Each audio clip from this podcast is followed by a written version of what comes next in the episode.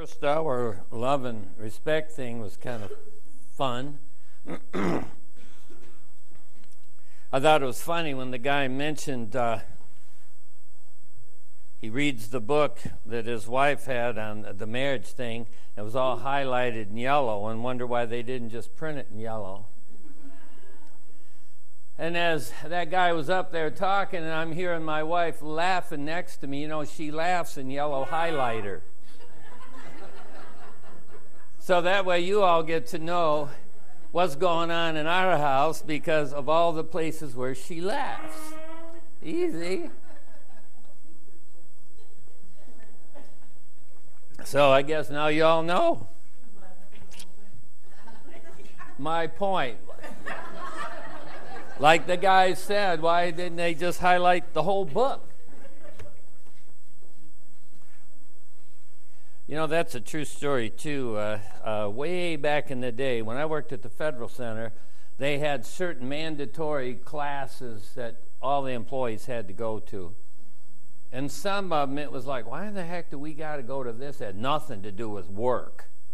And one of them was them pink and blue things. I never heard of that before. But see, they had a philosophy in the government. I think a lot of industry picked it up as well that when you have a workforce, if you want them really productive, it does matter what's going on at home. If employees, you know, their career, they're coming in there, if they're having problems at home, you know, a kid is a drug addict or the marriage is falling apart or whatever's going on, that's going to affect them coming into work. So it's in the best interest of the company, or in this, in this case, it was the government, to try to provide, you know, things for people that might be helpful for them that, you know, at home. Because if they can overcome whatever's going on at home, they're, they're happier at work and they're more productive. Okay? So I'm sitting there listening to this pink and blue stuff. I wasn't a Christian. And I'm like, what is this guy talking about? Well, then, like he was starting out in the beginning, I'm like, is that what's the matter with her? You know, and it never occurred to me, I'll be honest with you, never occurred to me. I knew there was physical differences between men and women, but I would have had no idea how differently they think. I never knew that. That's why I couldn't understand what? You know, so I had seen that a long time ago, and that actually was quite revealing to me. It never occurred to me that we think differently and, and respond to things and, and all that differently. So, anyway. Okay, this morning, moving right along, we, yes, we are going from here to the Cornwells on that uh, annual uh, dinner that we've had. It's always been fun and looking forward to that. But today, what I want to do, uh, you know, for those of you that might be watching the Chosen series, you'll definitely know what I'm talking about. And for those of you that don't know what it is, it's a whole series of basically the life of Christ on earth. Uh, and it's all privately funded. Now, Hollywood's got nothing to do with this. And it's been a big hit because they use a lot of backstory. What do I mean by backstory? You know, there are certain events in the scripture, you know, when you read the Gospels, what Jesus, you know, does when he goes about healing and certain situations he's dealing with casting out demons and uh, feeding 5,000, all kinds of different things. And of course, he chooses his apostles, he picks them uh, and you read about that in the Bible. Now, sometimes people think the Bible seems to be a little bit dry bones, more clinical. Okay. Well, in a way, yes. However, it's pure elixir. Pure elixir. Brother Jay Wilson likes to say that. It's concentrated, man. It's powerful.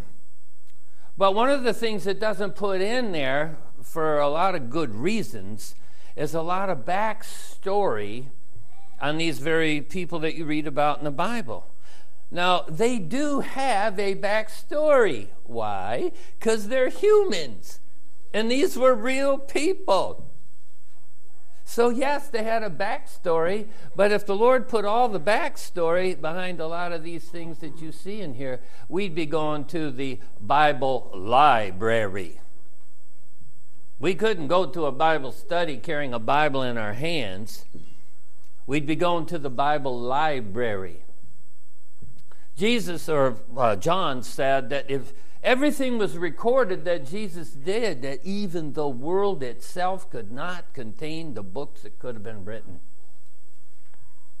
But these are written that we might believe that Jesus is the Christ and believing have life through his name. What God has given us in this condensed form is enough to save your soul. We can receive with meekness the engrafted word which is able to save our souls. There's enough information here to get us there. One, quality of life here and eternal life when we depart from this life. So it's good. But however, when if the writers are good, and maybe you've read some, what they call historical fiction. They take an actual event and they build a backstory around it. But as long as they stay true to whatever the historical event is, I'm talking, you know, not just in Christianity, I'm talking about anything. If they do a good job preserving the actual historical record, sometimes developing a plausible backstory for the characters can really make it interesting for people and challenge you. Now, so The Chosen, they're doing it privately funded. They've done three seasons. There's eight episodes in a season, there's 24 episodes. This guy said, We're taking our time. Because, you know, normally, in my, I know it's true, most times you go see a Jesus movie, you know, two, let's say hour and a half, two hour movie, you know, maybe all your life, maybe you've seen a Jesus movie. They're kind of corny, a lot of them, if you know the truth. Either they make him look like a hippie or a space cadet, you know, like he's really not from here. Not very relatable,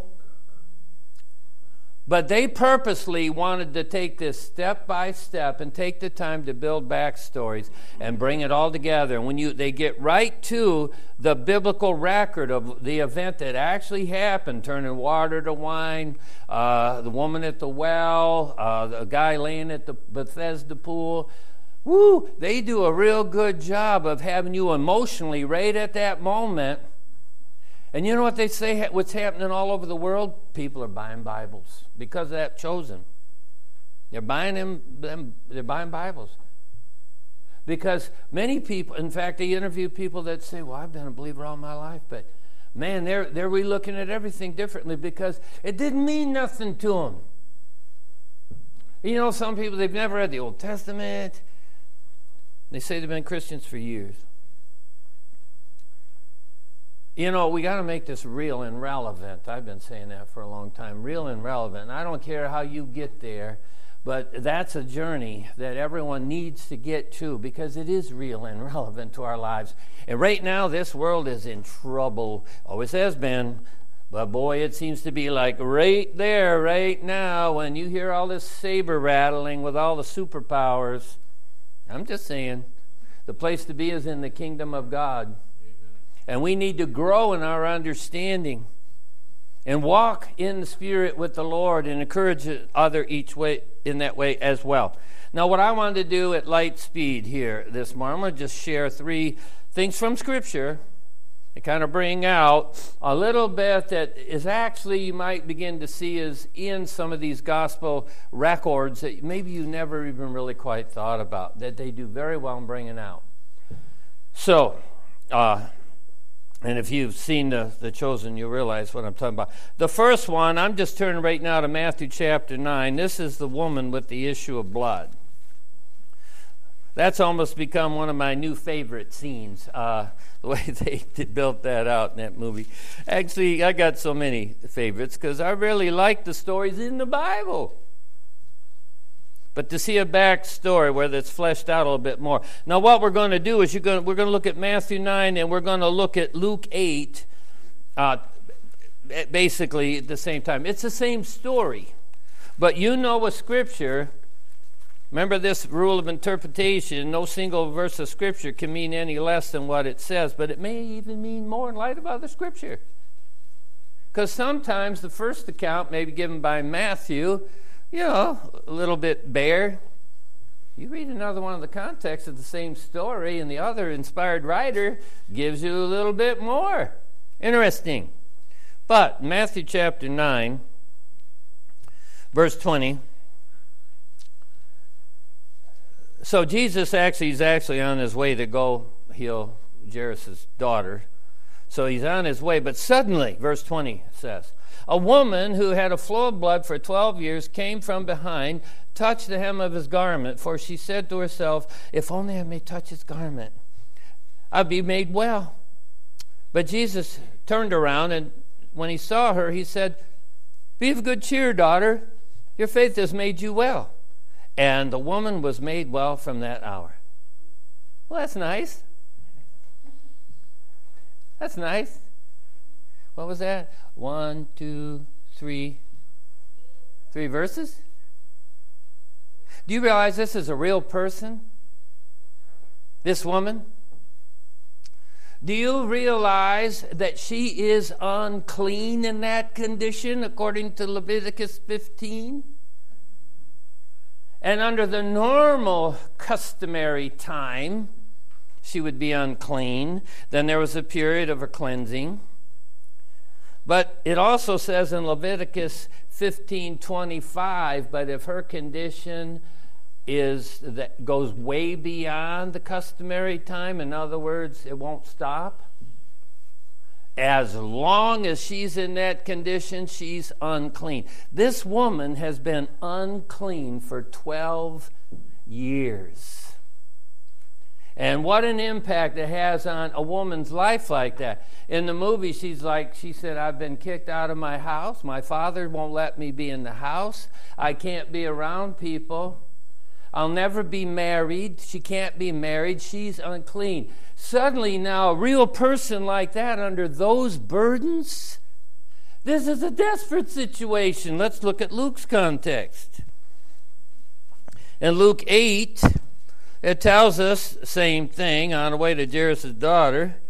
Verse 43, it says, Now a woman having a flow of blood for 12 years. And she spent all her livelihood on physicians and couldn't be healed by any. See, Matthew didn't give us that information. She came from behind, touched the border of his garment, immediately, boom, her blood flow stopped. Jesus said, Who touched me? When all deny it, Peter and those that were with him saying, Master, the multitudes are thronging you and press against you, and you say, Who touched me? Jesus said, Somebody touched me, for I perceived a power going out from me. Now, when the woman saw that she was not hidden, she came trembling, falling down before him. She declared to him in the presence of all the people the reason she touched him and how she was healed immediately. And she felt it. He said, Daughter, be of good cheer. Your faith has made you well. Go in peace. Well, you see, there was a lot more information there from Luke. One, she spent all her livelihood on useless physicians trying to get healed. Now, when you see it in the movie, he's surrounded by a multitude that are pushing right up against him. Everybody's trying to get next to him and they're jammed on a crowded street, and she's trying to get to him through that crowd. And everybody wants to be there. Talk about like a rock star. And she's weak and sickly. But another thing they bring out, and I'll give them there's something there. She was saying, if I could but touch the hem of his garment. What they reveal in the movie, she deliberately did not want to touch him to make him unclean. Because she's unclean. So she's thinking, if I can just touch his clothes and not him. She was trying to make a distinction. Or we could look at it, she just had so much faith that she thought, if I can just touch his garment, I'll be okay. But in either case, she's trying to get through there, and that crowd is surrounding him and pushing against him because that's what the scripture says. Peter said, Master, you got all these multitude thronging you, and you say, Who touched me? You see, that's just like a lot of people today. You know, they bump into Jesus once in a while. But see, there are those who come to him by faith.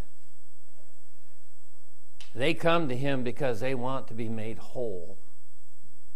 But there's a lot of people just kind of bumping into him once in a while, and they ain't getting much out of it. And they act that way too. He said, I perceived the power going out of me. Well, when she saw, it says here in the Bible, when she realized she wasn't hidden, it, it showed that she was there because she knew what happened. She's down on, the, she's on her knees on the ground. She fell down. She was just mobbed. But she touched him as she was on her way down. And then when he stopped, and he said, Who touched me?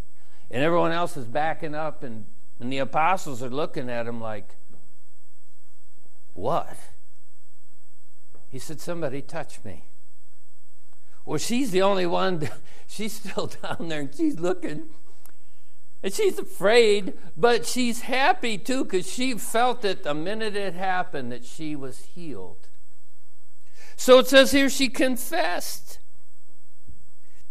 The woman saw she wasn't hidden. She came trembling, falling down before him. She declared to him in the presence of all the people the reason she touched him. And it, it was great how she was trying to tell him, Lord, all my, you know, so long and nobody, I've been kicked out. You know, I mean, she's telling the story. It was really sad. But I liked how he kind of squatted down, looked her right in the face, and he said, Why did you touch my clothes? She said, Well, I know I should have asked. And he said, No. He said, My clothes didn't heal you. He said, Your faith made you well. That's the whole point. The power wasn't in his clothes. He, Jesus is saying it was her faith. Well, I thought it was his power. Yes. We have to have the faith. He has the power. Not for silly things, not for silly things, but for things that matter. You see a desperation here in a person like her. I can remember my when I was sent uh, by court ordered alcohol highway safety counseling for DUI, flipping a car on I 94 and totaling it out. Judge says, You got a problem, boy. So off to the alcohol counselor, and I'd been to him before, and one of them told me, he said, uh, You know, only three people out of a hundred can quit drugs or alcohol. I told that guy, I said, You ain't giving me much hope here, man. I'm like an average person. What is the chance that I would be one of the lucky three?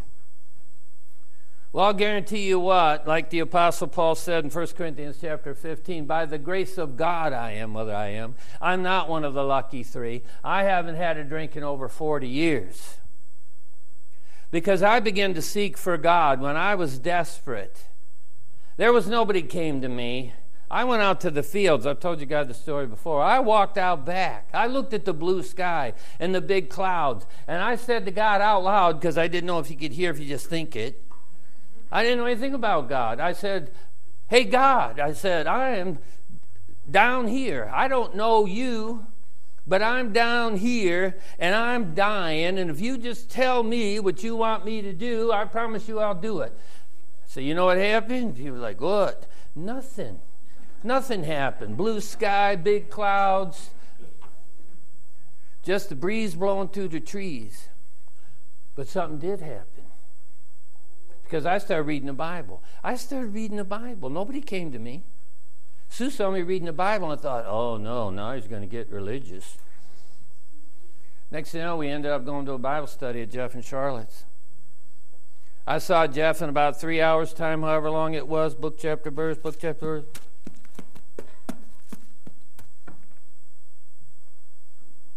That was 40, what, two years ago, whatever, in May. We've never turned back since. And by the grace of God, I am what I am. That woman was determined if I can get to him, forget the physicians. I've wasted my time on everybody else. Nothing works. I've been to counseling, I've done this, I've done that, and I still am not happy. I don't even know what to do. I'm, now I'm talking to all of us, not just me, my experience, or this woman. If I can get to him, if I can touch him, others are bumping into him too. But she went right at him with a purpose. I sought for God. I felt for God. I didn't know that was in the Bible that he isn't far from any one of us because in him we live, we move, we have our existence. As some of your own poets have said, Paul said. You got to seek for him. You got to feel for him. You'll find him. Ask, it'll be given. You seek, you'll find. Knock. That's what she was doing. I saw myself later in Scripture, Daniel chapter 10, verse 12. Fear not, Daniel, the angel said, from the first day you set your heart to understand and chasten yourself before the Lord, your words were heard. I've come because of your words. I realized that day in the field with the blue sky and the big clouds, God heard me that day. He heard me that day because I was broken. I was at the bottom. And I was ready to just, I mean, not do any bad thing because that's what my mother did. Shot herself after keeping me up talking to me and ended her life.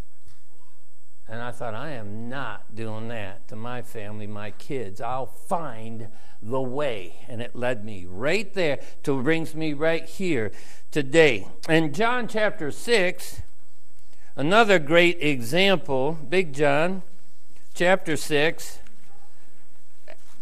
here's Jesus preaching to all these people, thousands of people. And in John chapter 6, it says, a great multitude followed him, verse 2, because they saw his signs he performed on those that were diseased.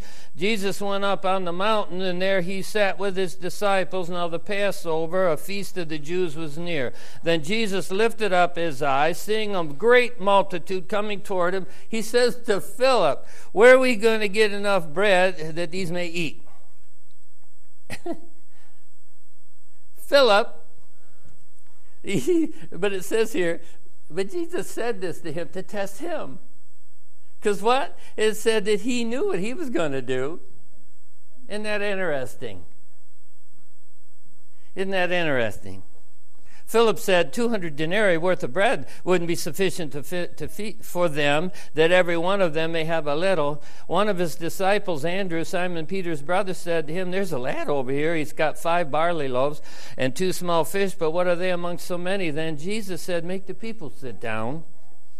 Now there was some there was much grass in the place, so the men sat down, the number about five thousand. Jesus took the loaves, and when he had given thanks, he distributed them to the disciples, the disciples to those sitting down, and likewise of the fish, as much as they wanted. And when they were filled, he said to the disciples, Now gather up the fragment that that uh, that remains, so that nothing is lost. Therefore they gathered them up and filled 12 baskets with the fragments of the five barley loaves which were left over by those who had eaten.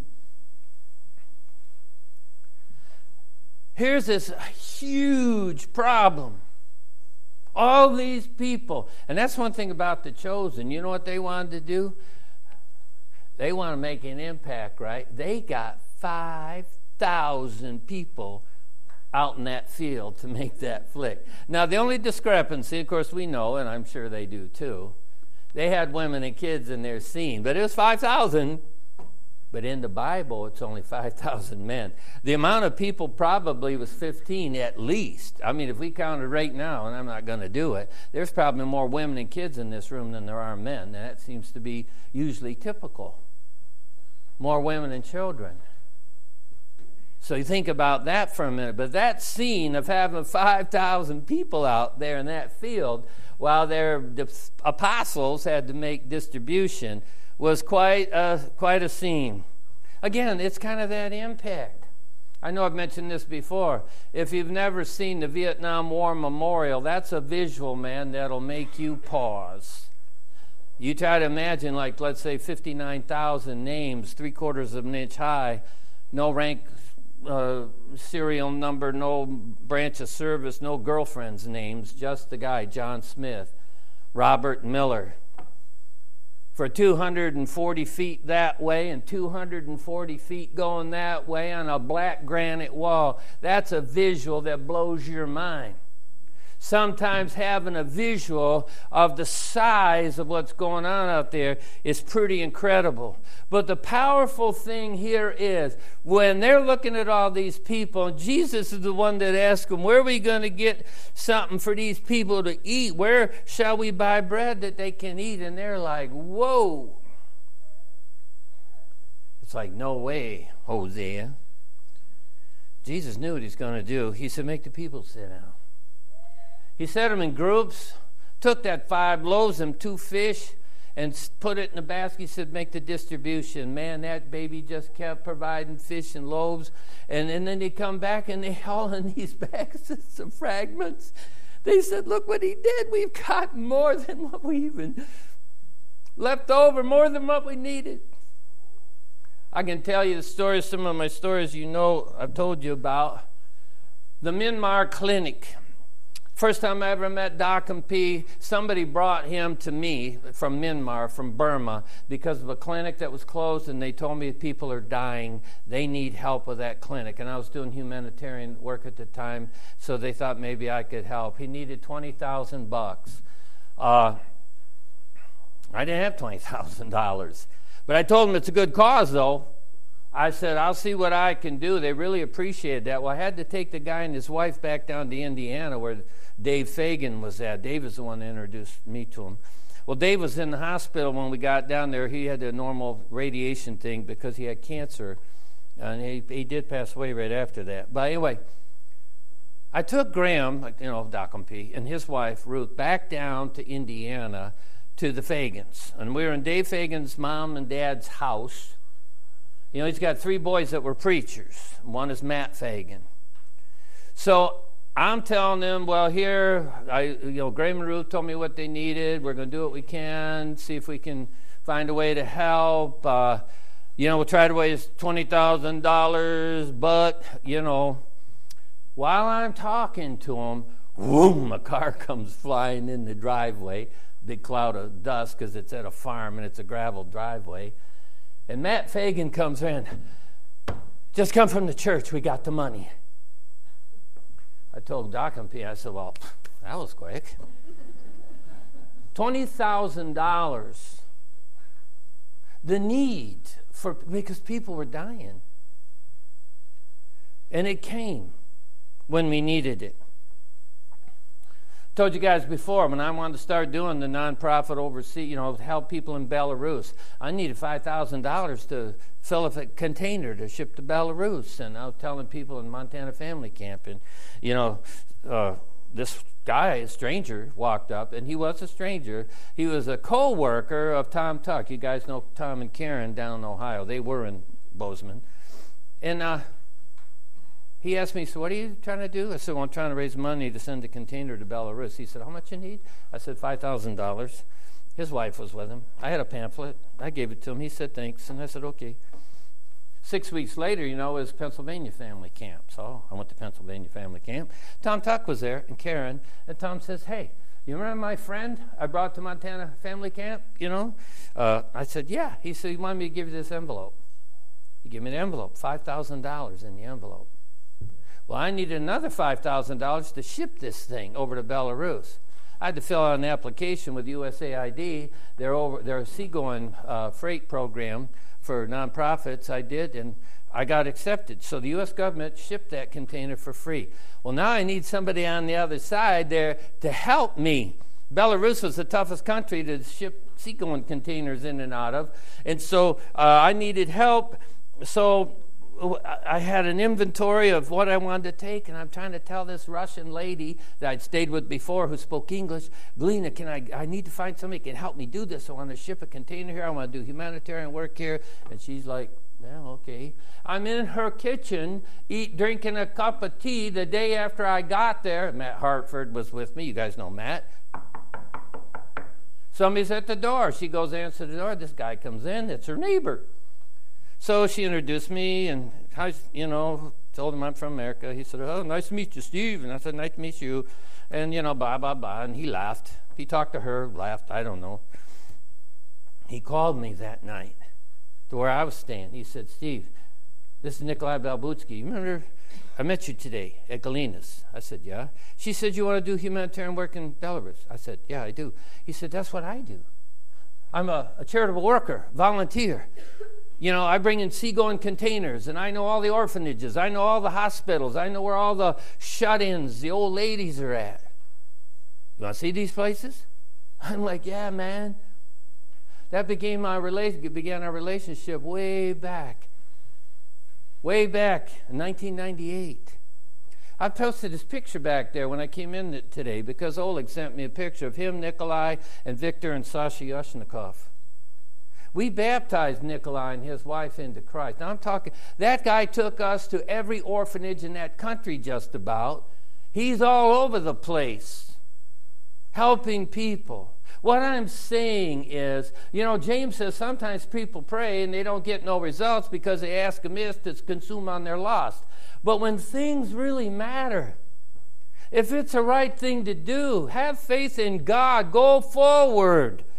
He's still working. You guys have heard those stories of mine before. I prayed about it, and the guy, I get him the next day who speaks fluent English, knew where all the orphanage and all the kids and all that stuff was at, knew how to get seagoing containers to the most complicated customs in the whole country. U.S. or international aid told me, You're sending that to Belarus, good luck with that. They said, We won't even deal with them. I got all of that in one prayer. In fact, I felt ashamed. You know, it's like them praying for Peter when he was behind, locked up, and, and the whole church was praying. And then Rhoda goes to the thing, looks out. Peter shuts the door, goes back in, said, Peter's outside. Oh, you're crazy. You're nuts. It couldn't be. It must be his angel or something. What the heck are you in there praying for? You get the answered prayer and you don't even believe it. I felt that way. I felt ashamed. I thought about it later. Because when I did pray, I just said, Lord, I'm going to need some help. That's almost like Peter sinking, saying, Lord, save me uh, get it right now because you need it right now. And I thought about it. Well, I never would have thought to say, Lord, I'm going to need some help to do this thing in Belarus. I'm going to need a guy. And uh, he's going to have to speak perfect English because, you know, I don't speak Russian. Uh, and uh, he'll need to know where all the orphanages and all the sick people and the help the poor and blah, blah, blah in the whole country. Uh, and uh, know how to get these containers into this complicated process of, of customs. In Jesus' name, amen. I would have been ashamed to pray that. Why? I don't know. Because that's exactly what I got when I said, Lord, I'm going to need a little help. And you guys know that's a true story. And that guy, Nikolai Balbutsky, is going to be here, God willing, on April 2nd. He's going to stay a week with me. He's been here before, but you'll see him again. And he knows that story too. I mean, hey, because that's how God works. Close it up real quick here. Um, remember in uh, Matthew chapter 14, uh, this is where Peter walks, where Jesus walks on the water and calls Peter out to do the same. Now, in uh, that's another great one on the chosen. Uh, in uh, Matthew chapter 14, verse 22.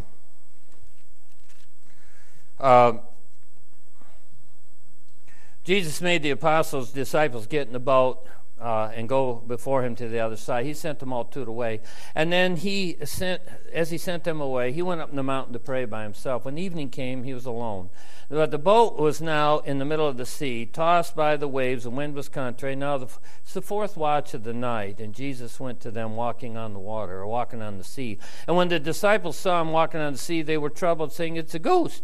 And they cried out in fear. But immediately Jesus spoke to them, saying, Be of good cheer, it is I, don't be afraid. And Peter answered to them and said, Lord, if it's you, command me to come to you on the water. And he said, Come. And when Peter had come down uh, out of the boat, he walked on the water to go to Jesus. But when he saw the wind boisterous, he was afraid, began to sink, cried out, saying, Lord, save me. And immediately Jesus stretched out his hand, caught him, and said, Oh, you've little faith. Why did you doubt? And when they got in the boat, the wind ceased and they realized truly this is the Son of God.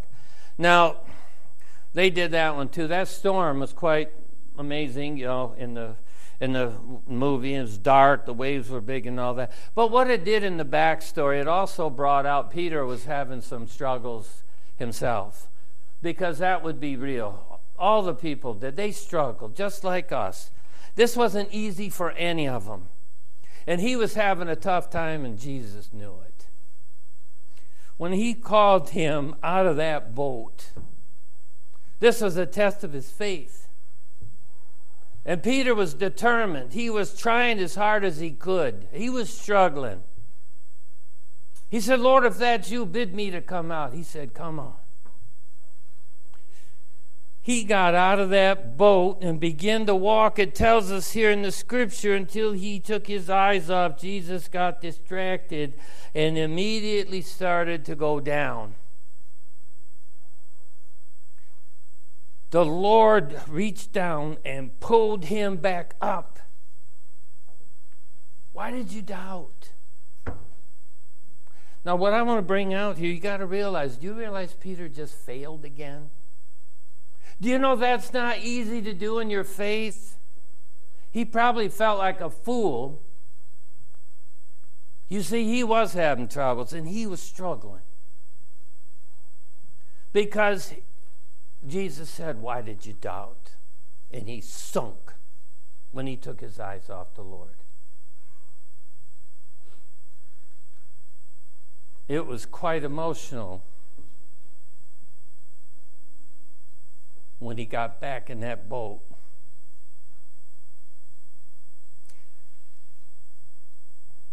That, in many ways, was a make or break he had to go through that. We need to lay aside every weight and the sin that does so easily beset. We need to run with endurance the race that's set before us. Look into Jesus, the author and the perfecter of our faith.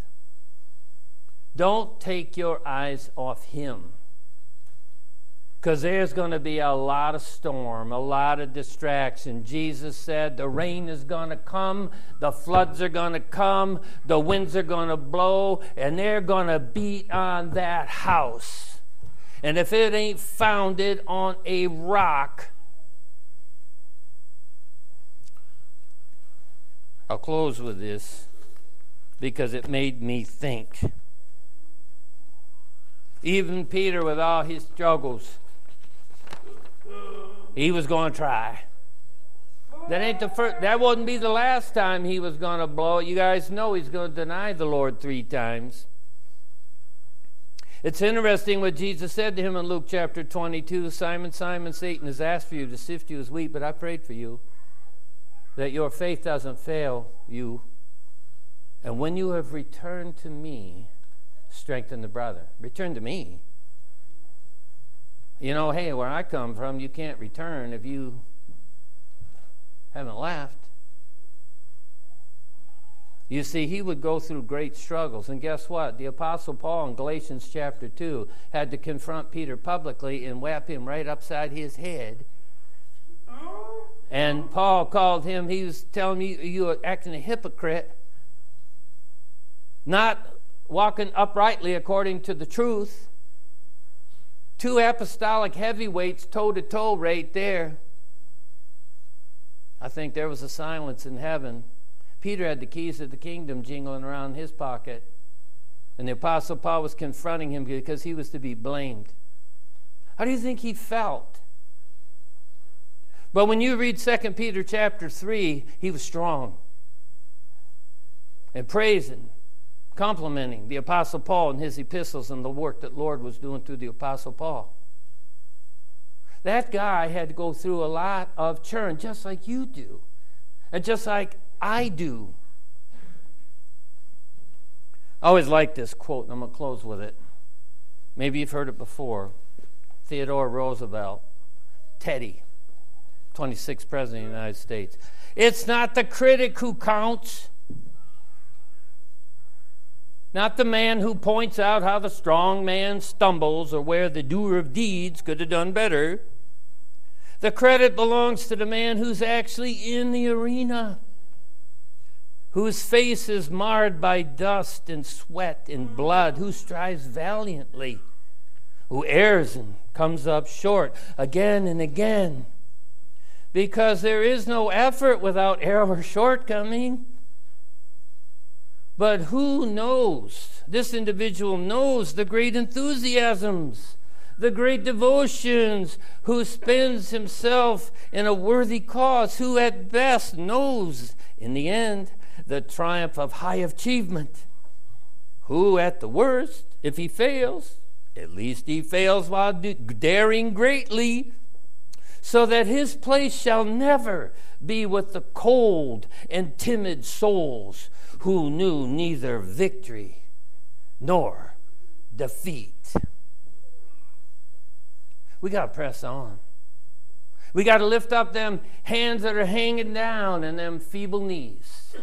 We need to make straight paths for our feet. The Lord is with us. Keep your eyes on Jesus, the author and perfecter of our faith. So, like I said, if you're watching them chosen, you know what I'm talking about. If you haven't watched it, and you're curious about that, you know, we have season one and two on DVD. The church does. Season three will be on DVD.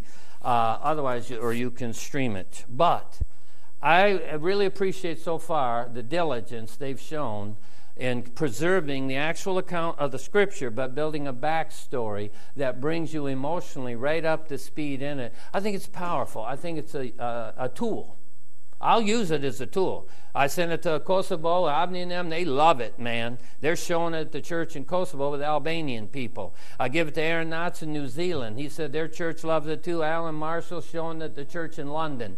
They're all digging it. They're loving it uh, because it's making it re- relevant and real. It's driving people into their scripture where they need to be. Thank you for your attention this morning.